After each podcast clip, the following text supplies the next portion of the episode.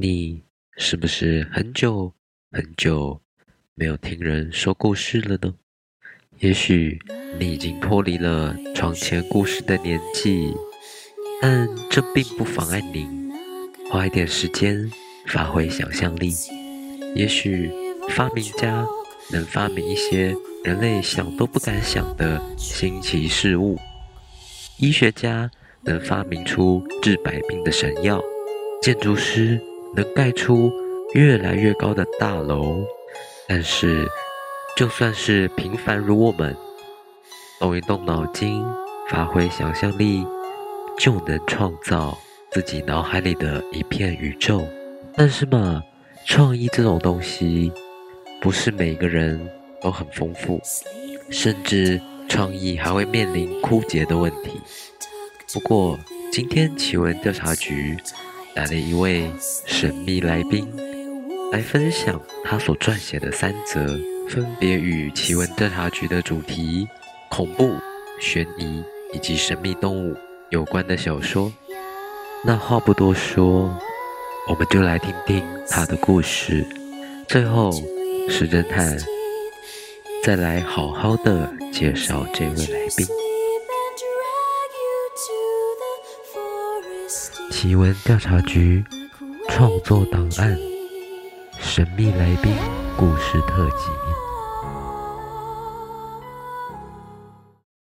来宾提供的恐怖小说：有一位叫凯特的女孩，她住在一栋老旧的公寓里。每个晚上，她都会听到楼上的邻居传来奇怪的声音，有时候是刺耳的尖叫声，有时候是窸窸窣窣的声响。但无论是什么声音，都会让凯特感到非常不安。有一天晚上，凯特终于忍不住了，他决定去敲敲邻居的门。但是门一打开，他就被一阵刺鼻的腐臭味熏得几乎要晕倒。他看到一个满身是血迹的男人，他的眼睛。发着红光，脸上露出狰狞的笑容。凯特吓坏了，他拼命的往回跑，但是他知道那个男人一步一步的正在逼近他。凯特的心跳加速，他感到自己无路可逃。就在他以为自己要死在那个男人手上的时候，他被突然传来的手机铃声吵醒了。哦，原来只是一场梦啊！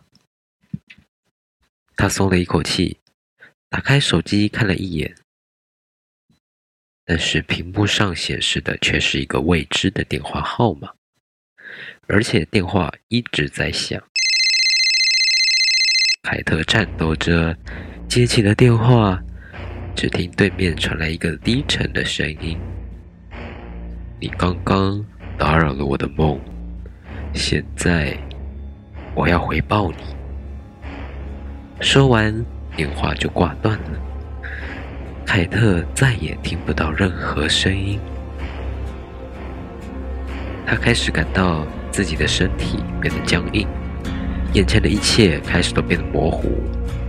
最后，他听到了自己的心跳声，然后。就再也听不到任何声音了。来宾提供的悬疑小说，在一个安静的小镇上，发生了一起离奇的谋杀案。受害者是一名年轻女子，她的尸体被发现在一座荒废的建筑物里。警方调查发现。这个建筑物曾是一个神秘组织的总部，而受害者则是该组织的成员之一。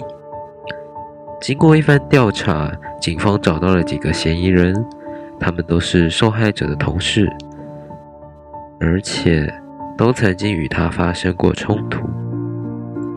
但是这些嫌疑人都有着自己不在场的证明，警方无法确定真正的凶手到底是谁。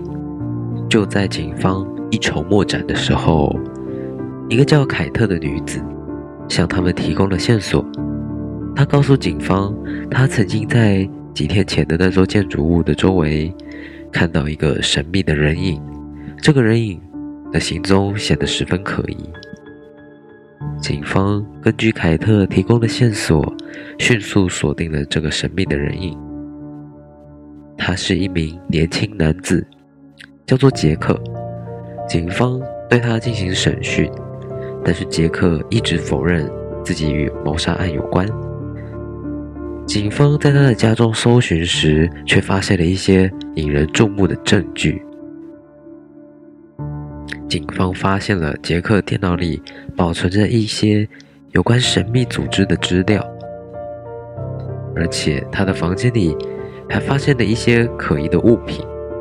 这些证据表明，杰克可能是一个神秘组织的成员，他可能与受害者有过矛盾，因此成为了警方的嫌疑人。但是在接下来的审讯中，杰克始终没有承认自己是凶手。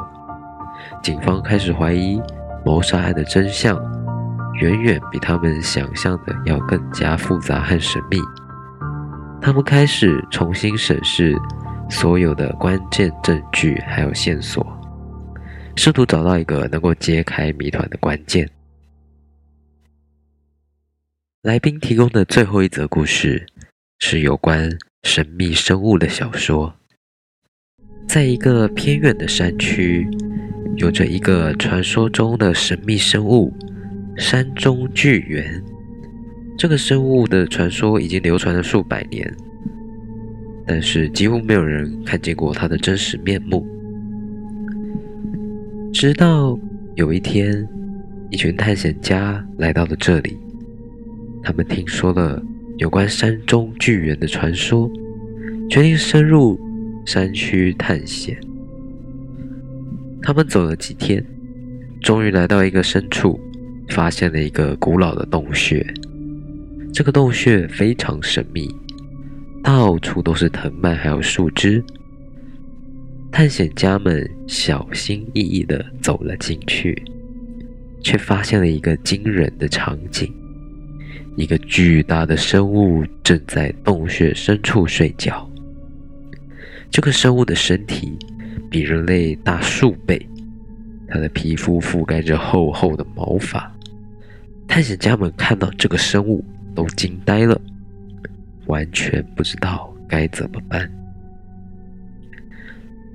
就在这时，突然一个人从后面过来，他是一个当地的导游，也是一名猎人。他告诉探险家们，这个生物是山中巨猿，非常危险，最好不要靠近它。但是探险家们并不害怕。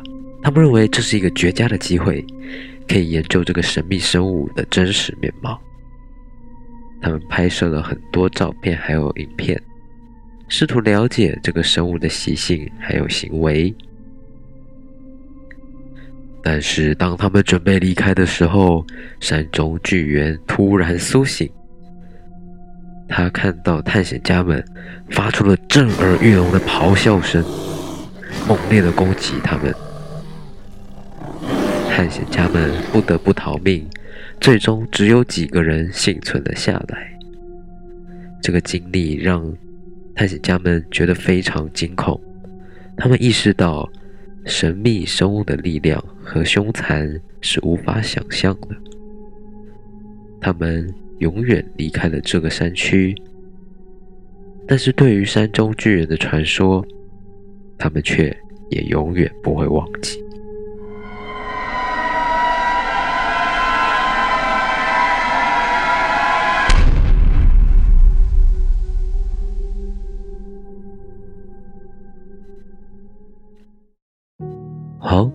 听完以上故事，不知道你们觉得写得好不好？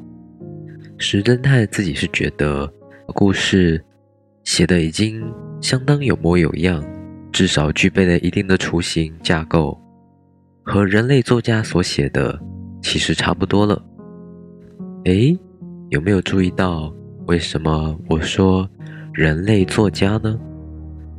其实今天的来宾不是什么人类，而是去年才诞生的人工智能 ChatGPT。